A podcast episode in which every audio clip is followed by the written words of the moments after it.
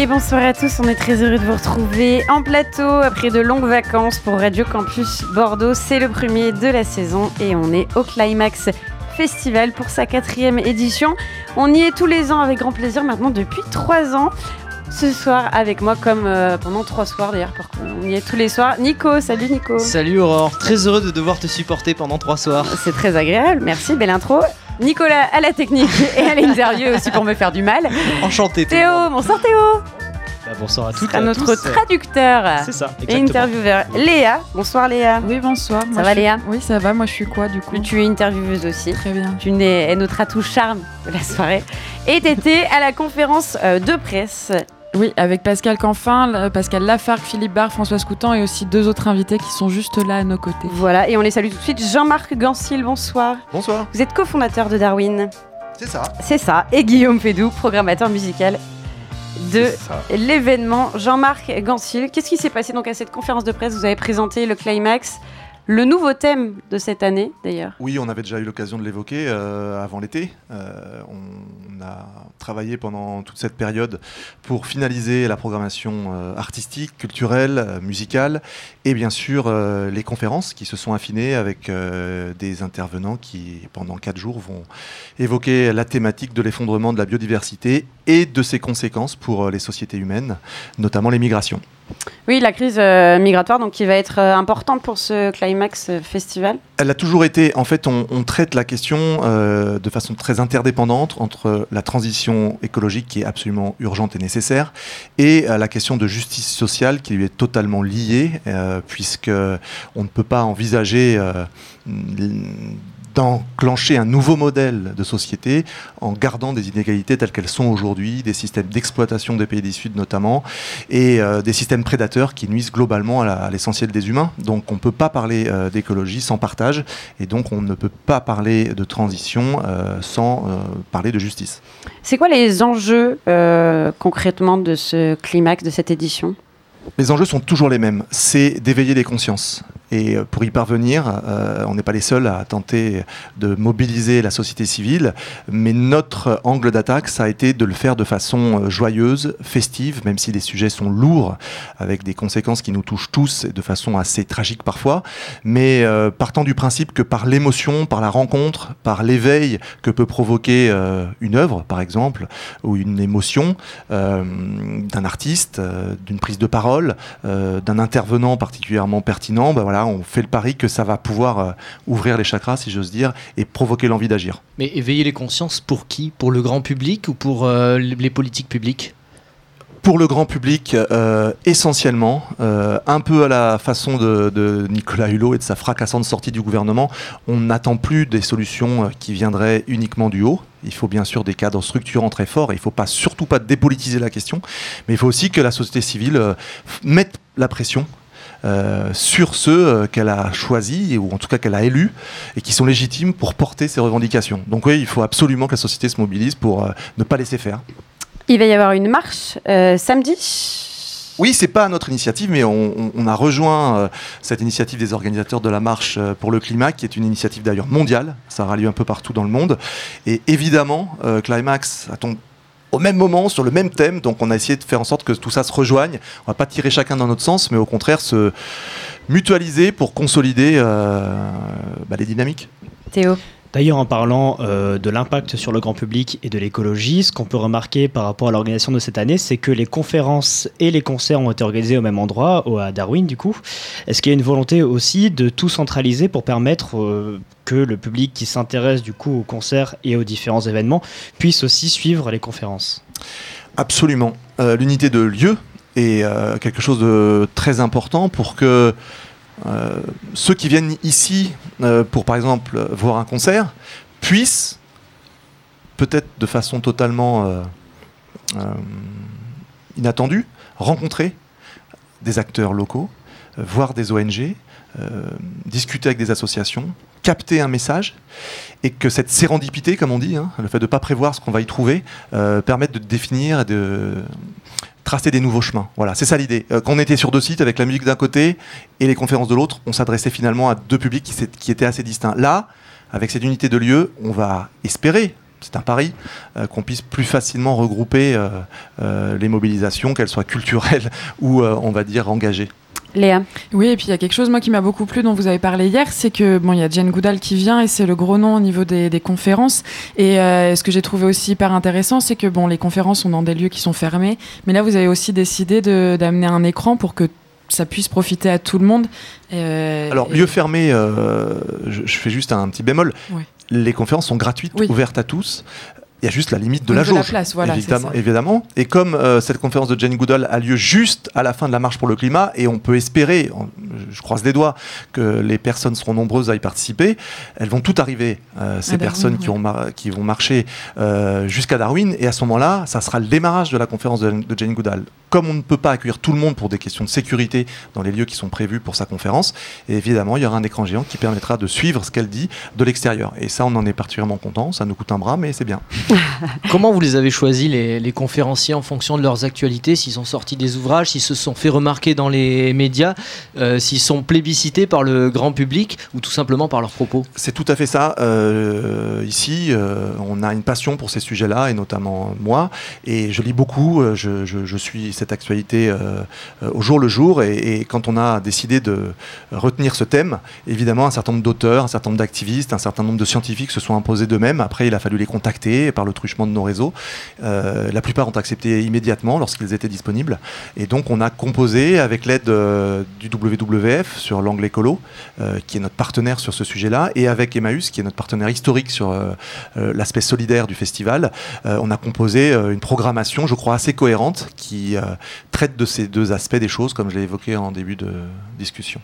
Il y a comme un clin d'œil avec cette thématique de cette année et ce qui vous arrive, vous, Darwin, autour des migrations, puisque vous êtes invité, même un peu plus qu'invité, à, migrer dans d'autres euh, lieux. Ça n'a pas dû être facile pour l'organisation cette année de... On n'est pas invité à migrer dans d'autres lieux. En fait, on accueille des migrants. Euh, c'est plutôt ça, le clin d'œil. C'est-à-dire que euh, nous-mêmes, nous sommes un, lieu de transition, avec toutes ses limites, avec toutes ses contraintes, avec sa schizophrénie, mais la sincérité est indiscutable. Et on, on fait beaucoup de choses, je crois, pour essayer de trouver les voies et moyens de faire émerger un nouveau modèle économique, euh, résilient, euh, indépendant, autonome, engagé. Euh, et dans le cadre de ce modèle écosystémique, il y a effectivement des associations qui sont priées de partir, et nous on veut qu'elles restent là parce qu'elles font toute la substance de ce site. Mais on accueille aussi des personnes vulnérables, en fragilité, qui ne trouvent pas de lieu ailleurs et qui ont aussi toute leur place ici, parce que c'est pas qu'un lieu de bobo nanti comme certains le caricaturent, et c'est un lieu ouvert et solidaire où ces personnes ont aussi droit d'exister, droit de vivre, droit euh, de proposer et, d'agir à nos côtés euh, pour faire émerger un monde plus, plus désirable, on va dire. Mais quand même, l'organisation a été plus dure cette année, non? Elle est euh, galère tous les ans et à chaque fois les paramètres sont différents. Cette année, c'est particulièrement tendu parce que la situation locale, avec notamment l'aménageur qui veut récupérer une partie du foncier, est d'une violence rare. donc effectivement, les conditions ne sont pas sereines. Oui, plusieurs lieux cette année. Parc Palmer et oui, Darwin Oui, alors c'est parce qu'on on est loyal à notre partenaire euh, L'année dernière, ils ont accepté de nous accueillir aussi parce qu'on avait des grosses difficultés avec l'aménageur BMA euh, sur le site de la caserne. On ne pouvait plus utiliser toutes les emprises que nous utilisions précédemment. Et euh, la main tendue de ce nom pour nous accueillir sur le parc Palmer a été euh, très appréciée. On voulait leur faire ce clin d'œil, de dire qu'on ne repartait pas de façon égoïste sur nos terres, mais qu'on voulait garder ce lien métropolitain d'une certaine façon entre Bordeaux et ce euh, et donc on a inauguré, ça a été le cas aujourd'hui avec trois conférences, euh, et ce soir avec des concerts dont parlera Guillaume. Euh, on, a, gardé ce, pied à ce nom et on est très heureux que le lien ne soit pas rompu.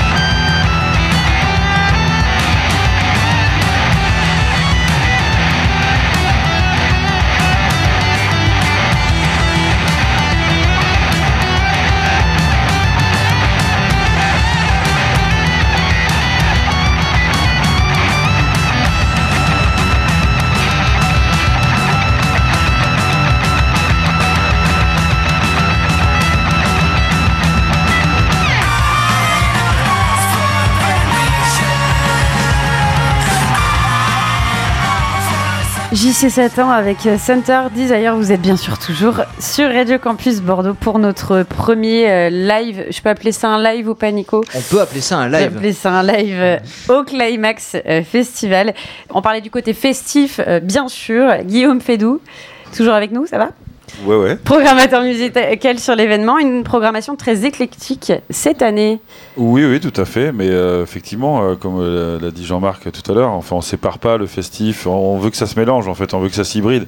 L'idée, c'est que les gens, euh, effectivement, euh, que ce soit le public, mais même les artistes, que les artistes aillent euh, intervenir, comme Medine euh, voulait le faire au départ sur, les, sur la question des migrants, mais euh, voilà, que Jeanne Hadid, euh, on sait qu'elle est fan de Jane Goodall, c'est euh, au-delà de la blague sur le prénom.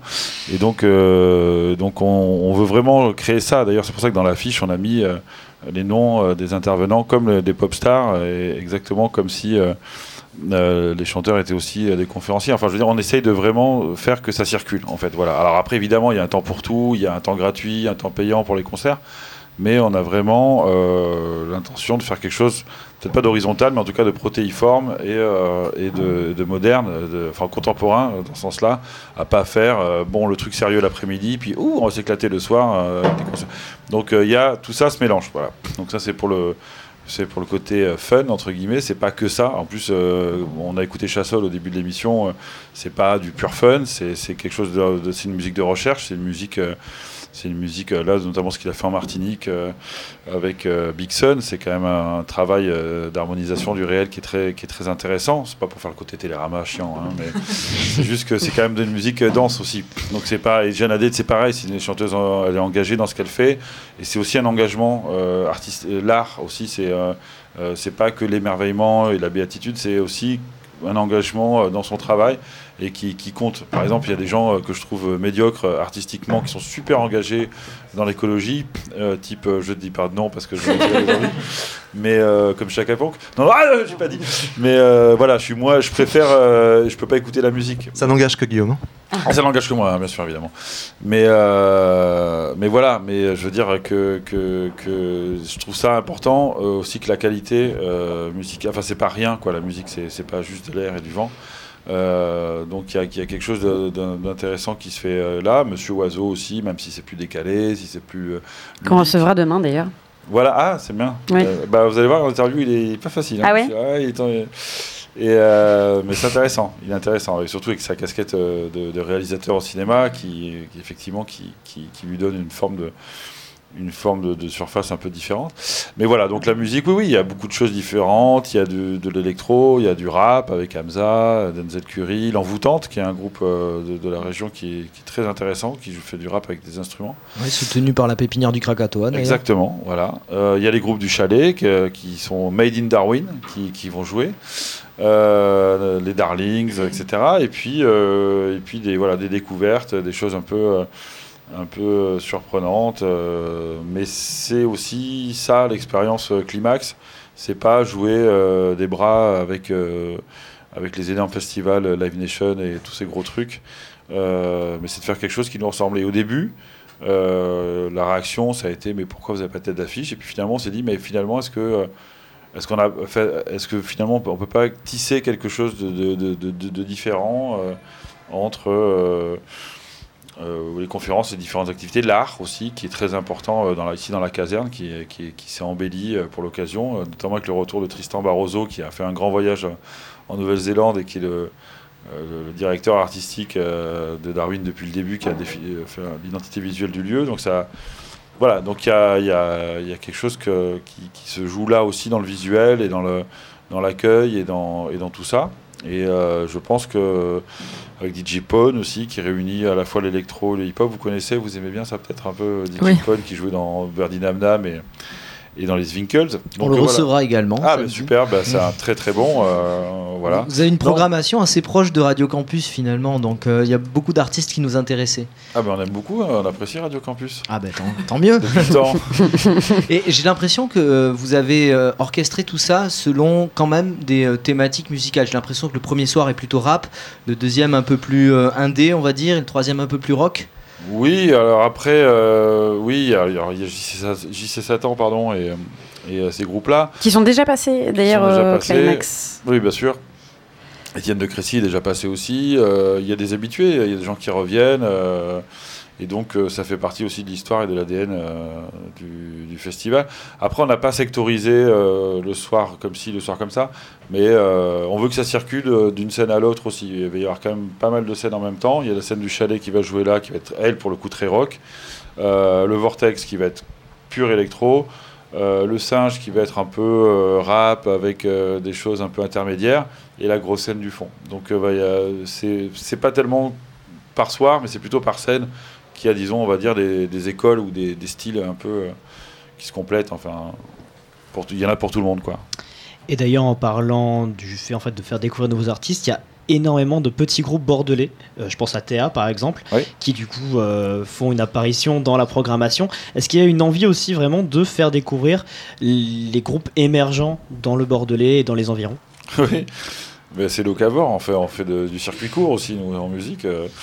Euh, oui, oui, bien sûr. Mais théâtre, ça fait partie des groupes du chalet dont on parlait, comme Dintang, etc. Donc tous ces groupes-là, évidemment, on les, on les défend, puisqu'ils ils répètent ici toute l'année, ils bossent ici. euh, euh, Dorian, qui gère le chalet, il est aussi dans les castors, qui fabrique toute la scénographie. donc il joue aussi sur scène dans les Darlings. Enfin, de toute façon, tout le monde est un peu. Voilà, tout le monde, c'est- voilà c'est ça, exactement. Donc il n'y a pas de chapelle il n'y a pas de- il y a pas d'exclusive. euh, et on veut rester, euh, je pense, euh, festival un peu comme ça, un peu curieux, un peu polymorphe. Et puis oui, ce que j'ai entendu hier aussi, c'est que le fait de faire venir des artistes bordelais ou en tout cas français, c'est que ça permettait, un- du point de vue écologie, un point noir un peu moins gros, vu que c'était c'était important ça et ça a été évoqué comme quoi bah, le voyage des artistes et tout le Oui, reste. c'est vrai. Euh, tous les ans, c'était grave. on, on réalise un bilan carbone très sérieux des impacts du festival. Ils sont nombreux. Le principal impact, c'est le transport.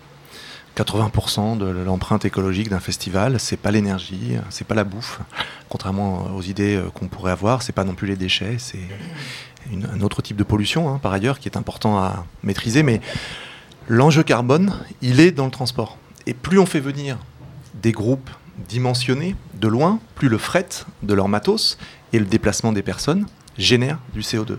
Et du coup, on essaye de jouer sur cet euh, axe-là pour réduire l'empreinte et être cohérent avec notre message. Faire un festival, sur la cause climatique euh, qui euh, génère énormément de CO2 serait assez incohérent. Néanmoins, il ne faut pas se leurrer, on en génère beaucoup plus que si on ne faisait rien. En revanche, ce qu'on dit toujours, et j'y tiens euh, en termes de pédagogie à, le rappeler, c'est que lorsqu'on fait des conférences, et on l'a mesuré euh, statistiquement, si on fait bouger les consciences, ne serait-ce que à la toute marge, et que les personnes qui ont, assisté au festival, qui sont plusieurs milliers, modifient leurs habitudes, ne serait-ce qu'un tout petit peu à la baisse, tout ça cumulé compense très largement en gain euh, les émissions qu'on a pu faire euh, très physiquement ici pendant euh, quelques jours. C'est ça qui est important à prendre en compte. L'impact matériel qu'on va générer compense, si on peut parler de compensation, mais très largement parfois euh, l'empreinte matérielle physique très concrète. On a eu un prix d'ailleurs, Climax, euh, le prix de- du festival de Oui. Oui, éco-responsable. on, on a eu un, un prix l'année dernière de la profession nationale, ce qui était euh, très valorisant et on était très heureux de ça. Pas euh, sur l'axe climat, mais sur l'axe végétarien, puisqu'on a été le premier festival de cette ampleur 100% végétarien. Oui, c'était une initiative lancée l'année dernière. Cette année, elle continue également. On continue, on appelle ça notre plan Veggie, Veggie Pirate. et euh, et, euh, effectivement, 100% de la bouffe, 100% de nos restaurants, des food trucks jouent le jeu. euh, trouvent des alternatives à l'alimentation carnée ou au poisson. Et c'est l'occasion de découvrir des choses tout à fait savoureuses et sympas qui ont un impact à la fois écologique, mais y compris éthique, euh, bien moindre sur euh, notre belle planète. Avoir évolué sur du végétalien, carrément? J'aimerais, euh, mais il y a encore euh, effectivement des sous-produits euh, comme des œufs dans certaines préparations de desserts, mais ceux-là sont aussi choisis en fonction de leur provenance. On n'a pas totalement euh, encore euh, migré vers le véganisme, même si je le souhaiterais, ou vers le végétalien. Tout ça parce qu'on ne veut pas non plus paraître comme des gens qui imposent absolument un choix qui est le plus exigeant. Euh, la symbolique du végé est déjà forte, et puis ça peut faire cheminer des personnes. Si on était parti sur du végétalien, avec tous les amalgames qui sont faits aujourd'hui dans les médias, on nous aurait pris pour des, des caillasseurs de boucherie. C'est pas exactement ce que nous sommes. Guillaume? Non, Non, mais ça me fait penser à une... C'est absurde ce que j'ai dans la tête, mais c'est pas grave, je vais vous le dire. Allez-y. C'est que quand on sort du métro, euh, du, Tram. du Tram. tramway à, à Palmer, on tombe sur une énorme boucherie. Quand on sort le truc. c'est le premier truc que j'ai vu en arrivant Ouais. à Climax l'année dernière. J'ai dit, tiens, C'est- Ça tombe bien. avec un arc-en-ciel derrière, j'ai dit, c'est bizarre. Mais euh, effectivement, euh, effectivement, euh, effectivement, oui, c'est- c'est c'est une méthode douce de d'inciter comme ça euh, par le par le Oui, Par Nous, c'est- radical quand même, hein, parce que Oui. mine de rien, on laisse pas le choix. Ouais. Non, mais c'est voir que c'est possible surtout et que les gens peuvent apprécier vu qu'ils sont là- pas forcément confrontés à ça, vu qu'ils sont pas obligés la plupart du temps. Mais là, au moins, ils sont obligés de manger, en tout cas végétarien sur place s'ils ont faim. Et, euh, bah, Et les voir que qu'on a réalisés l'an dernier étaient d'ailleurs très révélateurs puisque euh, certains n'étaient pas d'accord, mais tous euh, avaient une, conscience. une conscience et ça, ça, ça faisait réfléchir en tout cas. Voilà, c'est c'est exactement ce que tu dis. C'est-à-dire que nous, euh, pour convaincre, il ne s'agit pas d'imposer, mais il s'agit de faire réfléchir. Et euh, des initiatives comme celle-là, celle-là ont cette vertu. C'est-à-dire qu'on essaye de provoquer, là aussi, un petit déclic, un petit choc de conscience, même si c'est une réaction qui peut être négative, elle va faire cheminer, elle va faire réfléchir, elle va créer une controverse, un dissensus, on va en parler, et ça chemine. Et Jean-Marc, vous avez dit tout à l'heure quelque chose de très important, c'est que vous mesurez de manière assez précise l'impact, euh, le bilan carbone de chaque euh, conférence, de chaque Absolument. intervention. Je pense que ça, c'est peut-être un des enjeux euh, majeurs aujourd'hui, c'est de pouvoir mesurer son impact écologique, son empreinte carbone. Est-ce qu'on peut le faire euh, en tout un chacun comme Bien ça sûr, vous êtes carbo- carbone personnel, vous avez des calculateurs sur Internet qui sont plus ou moins complexes et qui vous permettent de mesurer votre empreinte. hein. Euh, en ce qui nous concerne, euh, grâce à l'implication d'un partenaire qui est le Crédit Coopératif, que je remercie, nous payons une, une personne qui est indépendante et qui va réaliser tous ces calculs pour Climax sur la base de toutes les données qu'on lui transmet en toute transparence et le résultat de ce bilan carbone qui montre les écarts par rapport à l'année précédente et communiquer en transparence sur notre site une fois qu'on a pu le réaliser. Ce qui permet aussi au public qui le souhaite de voir si nos engagements ont été tenus, là où on a, déf- on a été défaillant, là où au contraire on a fait des progrès. Voilà, ça fait partie de la démarche de Climax de partager toute cette exigence. Jean-Marc, si un groupe de Chicago que tu adores, euh, par exemple de post-rock, voudrait venir, tu lui, dis- tu lui dirais de venir comment? De Ah bah, il va falloir qu'on... c'est pire. Un cargo, il est fou lui. Non, un Ah, cargo, c'est- euh, je crois que j'ai- il y a pas mal d'articles, c'est plus de 25 millions de voitures euh, Oui, en oui, c'est- c'est- on découvre ça euh, pour certains. En tout cas, moi, je- je- j'en suis assez conscient depuis longtemps. euh, le transport maritime est aussi assez catastrophique en matière d'émissions. Bon, voilà, c'est tout plein de sujets. répond pas à la euh, question. Pas, hein, il est mal, il va- il va- Ah non, si, bah écoutez, la, la question, bien sûr que ça y répond l'année dernière, euh, où il y a deux ans, pardon, le groupe de la Soul est venu à 10-12 musiciens depuis Los Angeles de mémoire. Bon, ben voilà, c'est le principal point noir du festival d'il y a deux ans, c'est de la Soul qui vient de loin en avion.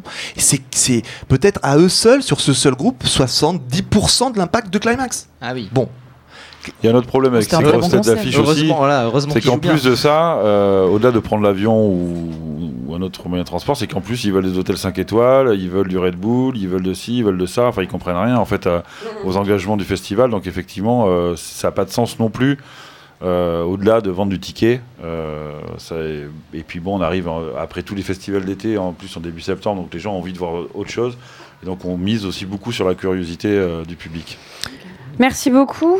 Euh, Guillaume Fédou et Jean-Marc Gansil, donc euh, une belle programmation, plein de belles découvertes et plein de belles conférences à voir sur le site de Climax Festival. Je suis en train de me Est-ce que vous vous sentez bien ici euh, dans le- On est très bien. Très bien, on est dans une superbe salle, on est vraiment très très bien. Euh, Nico, tu mets quoi comme musique? Eh bien, je propose Medine comme il joue ce soir sur la scène euh, du- de Palmer. Euh, je crois que c'est en fin de, de soirée avec le titre Nour.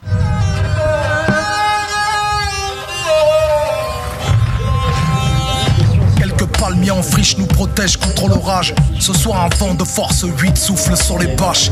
Décor de Far West à l'ouest du triangle d'or. C'est l'ancienne Birmanie, pays aux mille pagodes. Est un genre d'héroïne rare qui mène sa barque d'orpheline chez les Rohingyas. Ce peuple d'apatrides dont plus personne se soucie. Pas même la Nobel de la paix Aung San Suu Kyi. Elle travaille pour un patron exploitant agricole depuis que ses parents sont morts dans la cale d'un bout de people. partis aux mains de passeurs pour trouver meilleure vie. Avec par jour une portion de riz et buvant leur propre urine. Elles cultivent sous le soleil la plantation de caoutchouc. Une mèche tombante sur l'œil, Tanaka en poudre sur les joues. Employeur d'un qui lui refuse le statut de birman. Et au visage moins souriant que les statues de Bouddha. Un travail illégal qui lui fournit quelques kiats. Lui permettra de carner sa case avec une toile de natte. Mais surtout, lui évitera de vendre sa ration de riz. Celle offerte par les actions de lutte contre la famine. Pour l'homme qu'elle appelle boss, elle n'est qu'une Il convoite son corps de femme encore à peine gamine.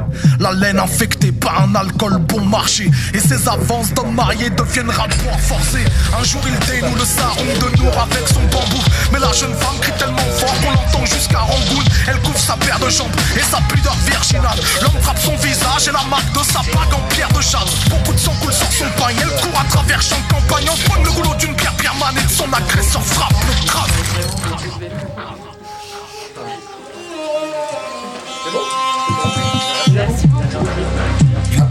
Tombe une pluie de boue. L'homme au bout de son pouce n'a plus de pouls. Se rendre, c'est s'accuser un peu. Alors elle rentre chez elle sur un char à bœuf. Je partirai sur l'eau à l'aube, comme l'ont fait mes parents. Une destinée de jeunes migrantes sur un cercueil flottant. De toute façon, y a rien pour mon peuple dans les coins alentours. Musulmane, je trouverai mon bonheur vers Kuala Lumpur. Le Myanmar a mis à mal toute mon ethnie. Il faut naître bouddhiste ici, en gros, si tu veux être libre. Mieux lotis sont les chiens des anciens militaires. Moi, je vis dans un camp de déplacés, je dors à même la terre. Surpeuplé, mon village, c'est le marché aux bestiaux. Et à chaque fois que je veux en sortir, un policier me questionne. Anti-Rohingyas, leur loi régule naissance et mariage. Car les peaux brunes auraient la fertilité animale. Apatride en prédation au pays du pacifisme. À cause d'extrémistes et d'une foule qui agit par suivisme. On vit un flagrant déni qui par leur temple est béni. C'est décidé, demain matin, je quitterai cette vie pénible. En arrivant au camp, quelques moines bons l'attendent. Elle remarque les traces de sang sur leur robe safran. Au loin, elle voit sa matrace sa mise à sac. Autour d'elle, les moines forment un cercle et l'attaque à 5. Des armes en bois de tech pilonnent son corps et sa tête. Les coups les plus violents l'atteignent.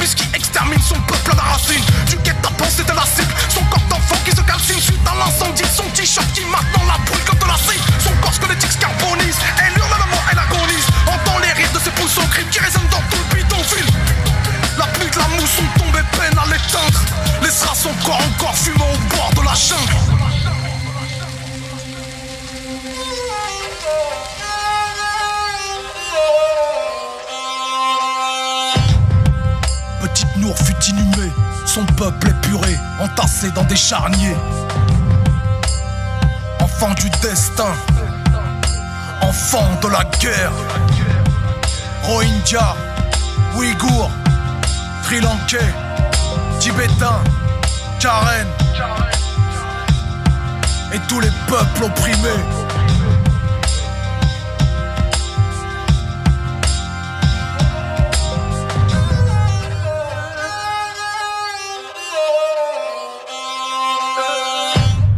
Médine avec le titre euh, Nour dans ce plateau spécial Climax Festival.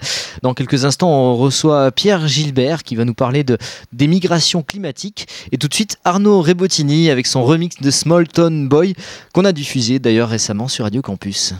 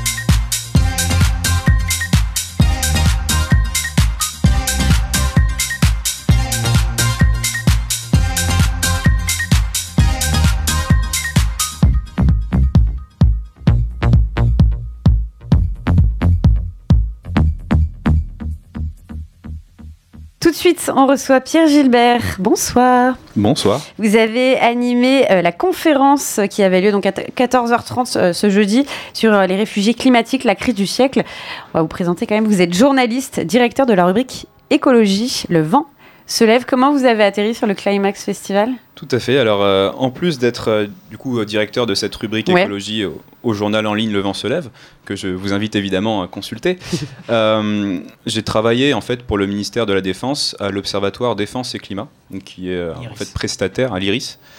Euh, et, euh, et du coup, on, on s'est évidemment pas mal penché sur euh, les questions de migration climatique, et il se trouve que une amie que j'avais dans l'organisation le savait, et donc a fait appel à moi, comme ça quoi. Naturellement. Des intervenants euh, aussi avec vous, Cécile Duflo, Oui.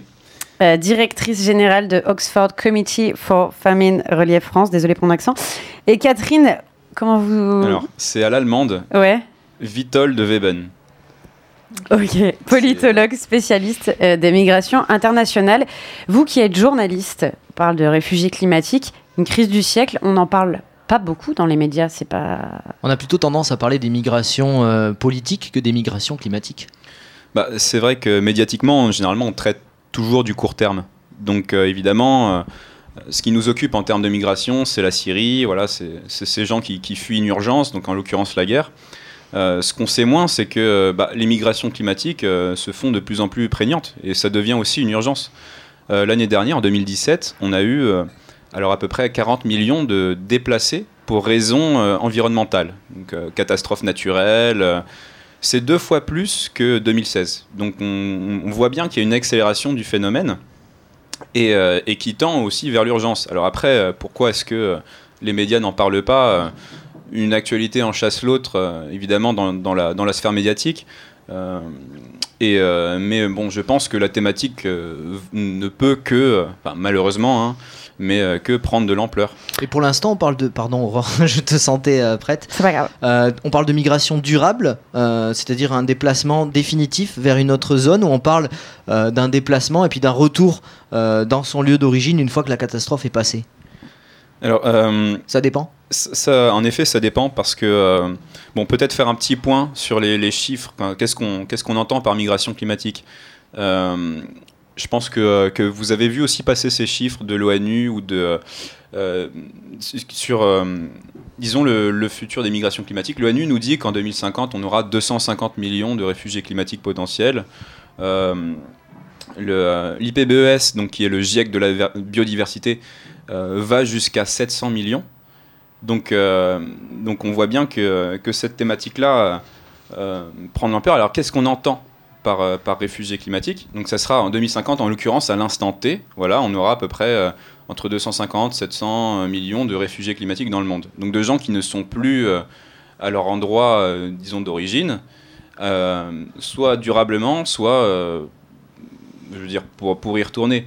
Mais euh, bon, il faut savoir que dans, ces chiffres-là, qui, semblent immenses, hein, 95% des, des gens migrent au sein d'un même État. Donc on a, des, enfin, on a une dimension qui est, à la, fo- enfin, qui est surtout locale en fait dans les migrations climatiques. Euh, seulement 5% des, des, des migrations sont régionales ou internationales. Donc il faut aussi relativiser. euh, euh, quand euh, évidemment on imagine une déferlante sur l'Europe, non, ça ne sera pas vraiment le cas. Alors, c'est quoi? Ce sont des territoires qui disparaissent? Alors les, ou qui deviennent complètement inhabitables? Donc euh, bah, ça, ça rejoint la, la question précédente. Euh, ça dépend. C'est-à-dire que euh, certains territoires vont devenir inhabitables. Fukushima, par exemple? Alors Fukushima, oui, mais alors ce n'est pas, une- ce n'est pas pour cause euh, climatique. Par contre, en Inde, à côté, on a dans certains États d'Inde des, des- d'ores et déjà puis des projections de météo qui nous, qui nous dit que c- ces territoires ne seront plus habitables pour l'être humain parce que quand on aura des, des pointes à 55 degrés, par exemple, avec l'humidité ambiante, euh, l'organisme humain ne, ne pourra pas euh, survivre. Donc on a, on a ces zones-là. En Iran aussi, hein, dans, le- cœur du pays, on a, on a des, des, des zones qui deviennent vraiment inhabitables, donc où les migrations seront, euh, euh, disons, forcément à long terme. Euh, mais quand on parle de migration climatique, on pense aussi aux migrations euh, qui, sont, euh, qui sont causées par des événements climatiques brutaux, des cyclones, euh, qui se multiplient avec le changement climatique. Et donc ces, ces migrants-là, évidemment, on voit revenir euh, si, euh, si les États en question font les, efforts aussi pour reconstruire les pays. Donc on a des réalités qui sont, très différentes, euh, qui peuvent... c'est ce que je disais pendant la, pendant la conférence. cette année, on a observé que depuis, en gros depuis une décennie, les catastrophes climatiques, les catastrophes naturelles au sens large, mettent plus de gens sur les routes que les guerres. Bon, mais toutes les catastrophes naturelles ne sont pas liées au climat. On peut avoir un tremblement de terre, par exemple, c'est pas du climat. Euh, et euh, certaines guerres sont liées au climat. Par exemple, le Darfour, euh, qui était considéré comme la première grande guerre, climatique.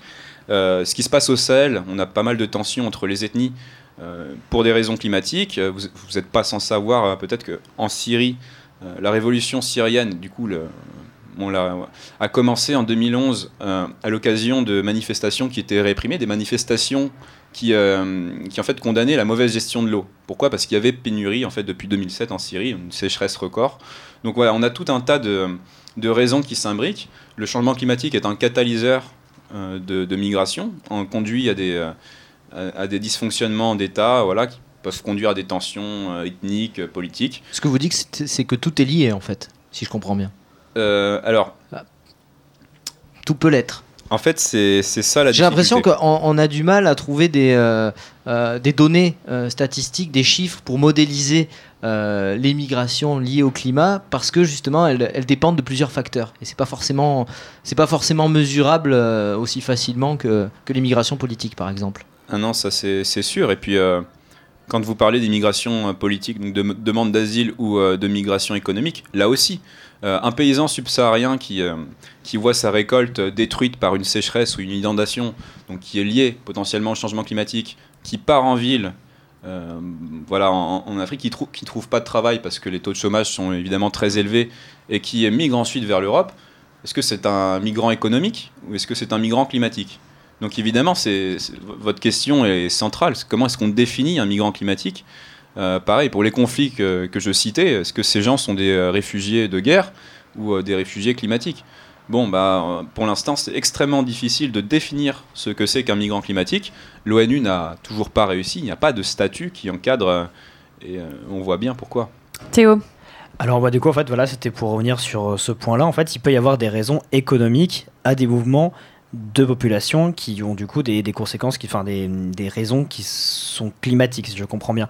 Mais du coup, comment est-ce qu'on peut relativement en fait comprendre les différentes évolutions qui ont permis en fait l'évolution des, populations? Ça fait quand même depuis plusieurs années plusieurs décennies même qu'on remarque que par exemple dans certaines régions où les sols sont asséchés les populations se déplacent. Comment est-ce qu'on peut par exemple stopper ce genre de phénomène à une échelle locale ou, euh, régionale? Euh, bah, il y a plusieurs, euh, il y a plusieurs axes de réponse. C'est vrai que euh, on, dépeint un tableau assez noir quand on parle du futur des migrations climatiques, mais pourtant il y a certaines solutions. Euh, par exemple, en Afrique, 50% de la population en Afrique noire vit de l'agriculture vivrière. Bon, et puis du coup sont très vulnérables au changement climatique. Mais cette crise de l'agriculture africaine n'est pas seulement liée au changement climatique, elle est aussi liée, par exemple, à des accords de libre-échange qui ruinent les campagnes africaines. Donc, euh, donc quand on est euh, un État, disons, du Nord, un État riche, on a des leviers d'action, en fait, pour euh, tempérer les, migrations climatiques potentielles. On peut aussi faire du co-développement et permettre justement de, lancer des, projets qui visent à fixer les populations en, justement en, pointant notamment sur l'agriculture. on avait parlé pendant longtemps, par exemple, de, de, ce projet de grande muraille verte. Alors, je ne sais pas si vous avez entendu parler de ça. C'était un projet onusien qui visait à construire une, espèce de, grande barrière d'arbres sur 15 km de large du Sénégal à Djibouti, donc euh, vraiment euh, qui traverse toute l'Afrique, dans le but de stopper l'avancée du Sahel. Euh, et du, de la désertification, de remettre un peu d'humidité dans l'air et du coup de permettre à toute la population paysanne locale de bah, se réimplanter et tout. Bon, ça c'est des projets qui n'ont jamais été, disons, portés plus avant parce que, parce que personne ne veut mettre la main à la poche, premièrement. Euh, et puis parce que la situation sécuritaire euh, locale fait que bon, bah, les travaux sont très difficiles. Donc au final, on a le Sénégal a un peu commencé, mais euh, enfin le reste, ça, ne marche pas. Donc on peut pas aménager un territoire pour le rendre plus habitable Si, si, bien sûr. Mais c'est ce que je vous dis. Techniquement, c'est très faisable. Hein. Il suffit de, de planter des arbres, donc, Oui. euh, d'en- d'envoyer des ingénieurs agronomes euh, Après, ça, avec ouais. les populations locales. Ouais, après ça, ça dépend du contexte géopolitique euh, local. Quoi. Voilà, c'est vrai qu'au Sahel euh, actuellement c'est compliqué parce que euh, quand on a des, des ressortissants qui se font enlever par des, euh, des milices djihadistes, euh, voilà, bon bah forcément euh, on va remettre les, les travaux de forestation à plus tard. Et du coup, Pierre Gilbert, euh, puisqu'on n'est pas forcément dans des données euh, statistiques euh, très euh, mesurables, on peut aller vers la fiction. On a aujourd'hui des oiseaux migrateurs, des peuples migrateurs, des, des espèces qui migrent en été et qui reviennent dans leur, dans leur zone. Est-ce qu'on peut envisager un avenir nomade de l'humanité pour certaines régions qui partirait par exemple à la saison des moissons, qui partirait dans une autre zone et qui reviendrait. Pourquoi vous rigolez? Je trouve pas que ma question est si. Non, non, ta Oh, question est pas mal. C'est si- juste que c'est dur à imaginer. Enfin, en tout cas, pour moi, c'est dur à imaginer. Et c'est. Enfin, Je sais pas, par exemple, si- s'il pleut trop euh, à Bordeaux, tu as une autre maison euh, secondaire et ça devient la norme en fait. Je... Alors c'est pas du tout euh, stupide comme question parce que c'est déjà une réalité, euh, notamment en Afrique de l'Ouest où euh, on a des, des, saisonnalités.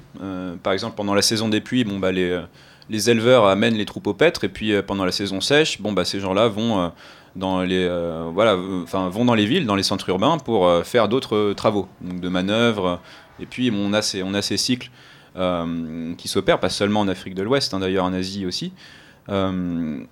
Et, euh, et en même temps, euh, comme dirait l'autre, euh, il faudrait pas. euh, moi, je pense qu'il faudrait pas accepter cette fatalité-là, parce que ça veut dire qu'on qu'on a perdu la, lutte contre le changement climatique.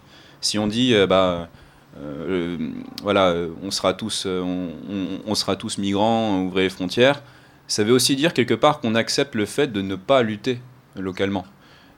Alors, il faut pas être faut pas être euh, incohérent. hein. Il faut aussi donner les moyens à ces gens de lutter localement, surtout qu'on leur a pillé une bonne partie de leurs ressources. Donc il y aura un- une, une juste balance à faire. Mais, euh, mais euh, pour moi, là, avant de parler de ces questions-là, il faudrait déjà se poser la question de bah, comment faire en sorte que ça n'arrive pas. D'accord. Et du coup, on parle beaucoup des problématiques, tu parles quelque part de solutions. Il y a une anticipation euh, globale à l'échelle de la planète sur justement ce qui va se passer, puisque ça va se passer. Euh, Et ça se passe déjà. Ça se passe déjà. On a plusieurs rapports qui sortent, qui sont, euh, qui sont des modélisations comme celui de la, de la Banque mondiale, qui nous dit que d'ici 2050, on aura 143 millions de réfugiés climatiques. Euh, c'est pas le pire. L'ONU, bon, euh, le Commissariat aux réfugiés nous dit 250 millions, et euh, l'IPBES, donc euh, le GIEC de la biodiversité dont je parlais, qui analyse euh, la- les, les phénomènes de, de désertification des sols, de perte de biodiversité, nous dit qu'on aura potentiellement jusqu'à 700 millions de migrants climatiques. Et si vous voulez d'autres statistiques, bon alors évidemment c'est difficile à quantifier, on est d'accord, on est dans, voilà, la prospection euh, assez large, on ne sait pas ce qui peut se passer, ça peut même être plus s'il y a des emballements climatiques, mais euh, on a aussi des, statistiques qui concernent euh, ce que ça va créer en, demande d'asile. Hein, cette étude de, de la Columbia University qui nous dit que si on a plus 5 degrés en 2100, donc ce qui est les, tendances actuelles, hein, je le rappelle, euh, on aura euh, potentiellement euh, plus 200% de demandeurs d'asile en Europe. Et de demandeurs d'asile, c'est pas forcément des migrants. Les migrants, ça peut être beaucoup plus. Et par contre, si on reste en deçà des 2 degrés, on aura potentiellement que 28% de demandes d'asile en plus en Europe. Donc on arrive à modéliser. Après, ça donne des ordres de grandeur? Ça donne pas. Ça vaut peut-être le coup que vous précisiez les différences entre demandeurs d'asile, migrants et réfugiés climatiques, parce que ce sont trois statuts juridiques euh, assez différents qui, euh, qui engendrent des réponses et des conséquences différentes aussi. Euh, oui, alors un demandeur d'asile, c'est euh, c'est euh, quelqu'un qui euh, qui remplit en fait une clause bien précise, qui fuit son pays pour des, des raisons politiques généralement.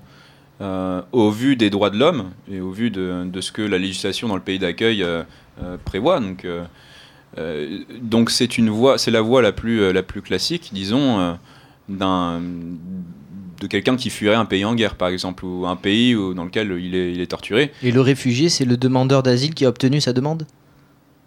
Alors, c'est encore plus compliqué. Parce Question que- de droit là.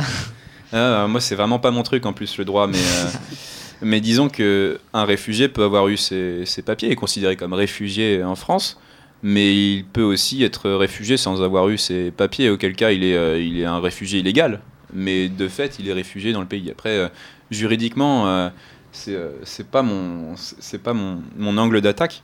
Mais ce qui est sûr en tout cas c'est qu'il n'y a pas de statut pour les migrants climatiques aujourd'hui. On a eu un seul cas en France de reconnaissance par l'OFRA de d'un migrant climatique c'était euh, un, berger euh, tchadien qui a réussi à démontrer alors, par tout un arsenal euh, de que, l'État enfin dans sa région n'avait pas fait ce qu'il fallait pour pour faire en sorte que la catastrophe climatique n'arrive pas. Mais c'est- complètement marginal. Et au début, enfin, politiquement, aujourd'hui, ça me paraît très compliqué qu'on aille vers une reconnaissance d'un statut différent pour les migrants climatiques. Tu parles des migrants. On arrive à la question qui a été posée à la conférence, l'acceptabilité de cet enjeu humanitaire et géopolitique. Une question qui va être essentielle, bien sûr. Bien sûr. Euh, c'est vrai que euh, aborder ces thématiques-là comme ça, euh, dans un contexte de montée de l'extrême droite partout en Europe, euh, bon bah, ça semble très utopique. Donc, Comment on fait pour faire accepter cette réalité? C'est compliqué. Bah, c'est compliqué. Dans, je pense que euh, dans, le, dans la logique politique actuelle, euh, ça sera pas possible parce que euh, les migrants sont aussi de fait utilisés pour, euh, pour détruire les acquis sociaux localement. Ça fait, on fait baisser le, le coût du travail en fait. Quand, quand Merkel accueille un million de réfugiés syriens, il y a aussi cette réalité-là derrière qui est qu'elle, tout de suite après, en fait, elle a fait baisser le, le prix horaire, enfin, créer des, des nouveaux statuts.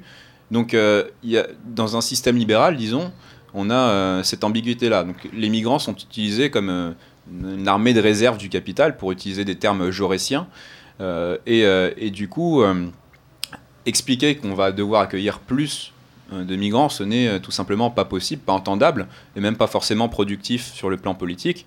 Donc, à mon avis, l'urgence, c'est surtout, d'une part, de solidifier les, les contrats sociaux, mais même dans les populations euh, européennes, quoi. D'augmenter les salaires et tout, faire en sorte que, que, le, migrant ne soit pas vu comme un concurrent. Euh, et puis, euh, peut-être aussi donner des papiers, en fait, aux, réfugiés qui sont déjà sur place, pour leur permettre justement de ne plus être exploités, comme du, enfin, travail au black ou quoi, et pour, pour être dans le cadre de contrats collectifs, comme un travailleur français, du coup, ne pas tirer vers le bas les salaires ou, Et du coup, en fait, ce que vous nous racontez par rapport au statut des migrants, ça me fait énormément penser à ce que vous aviez écrit euh, fin août dans euh, la revue Le Vent se lève par rapport à la démission de Nicolas Hulot. Vous aviez écrit que c'était l'échec du libéralisme écologique. Euh, Est-ce qu'on peut, du coup, voir aussi un rapport entre les crises migratoires climatiques et euh, la- les statuts politiques euh, de l'Europe actuelle? Bah, euh, oui, je pense que, enfin, de l'Europe actuelle et même d'un système entier, hein, pour moi, qui, qui est la fin. Cette crise écologique et ces menaces en termes de migration climatique démontrent en fait la faillite du, du système libéral dans euh, sa gestion de l'environnement. Et c'est enfin, l'idée de dire que, en fait, une économie de marché euh, non régulée euh, n'est pas n'est pas capable de, de limiter sa prédation sur l'environnement et du coup créer en chaîne, enfin toutes ces réactions en chaîne euh, qui amènent à, à ce, enfin, à des déplacements massifs, bien sûr. Donc euh, la solution, euh, Libéralisme, écologie, euh, c'est c'est compatible? Non, bah, moi je, je ne pense pas en tout cas. Je pense que tout ce qu'on observe depuis ces dernières années, euh, c'est-à-dire rien. hein. Il faut savoir qu'on a beau euh, faire des One Planet Summit euh, en France. euh, euh, en fait, la France, euh, l'année dernière, a augmenté sa production de gaz à effet de serre de 3%. Et, et c'est pire qu'aux États-Unis. On a tendance à taper sur les États-Unis. Les États-Unis sont meilleurs élèves que nous, j'ai l'impression. Bah, voilà. Sur ce, sur ce cas-là, en tout cas. Bon, alors ce qu'il faut bien comprendre, c'est qu'il y a Trump et les États-Unis, c'est pas forcément la même chose. Les États-Unis sont un pays fédéral, donc euh, Trump n'a pas tant de pouvoir sur les leviers économiques, et que euh, au sein des États, on a aussi, euh, au sein des États américains, j'entends, une, une grande volonté de faire euh, monter certaines énergies renouvelables. hein. Les Américains ont été maintenant produits, je crois, 20% de leur, leur consommation en énergie renouvelable, ce qui est pas rien. hein. La Chine aussi. Merci beaucoup, Pierre Gilbert. Et du coup, on peut vous suivre dans la rubrique écologie Le vent se lève Voilà. Et à une prochaine peut-être sur Radio Campus. Eh ben, merci à vous. Avec grand plaisir. Et Nico, on en est où euh, de l'émission? Est-ce qu'on rend Je vous l'antenne? propose un dernier petit titre qui est tout à fait en adéquation, parce que c'est un titre de Jan Hadid qui s'appelle Muted. Muted. Je- J'ai un nez. un Ouais, l'anglais c'est pas trop ça. hein. Aussi bon accent que toi. On écoute. Et à demain. Can you feel the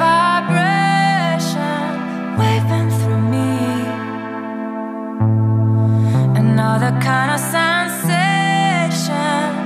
Can you see, see how operates?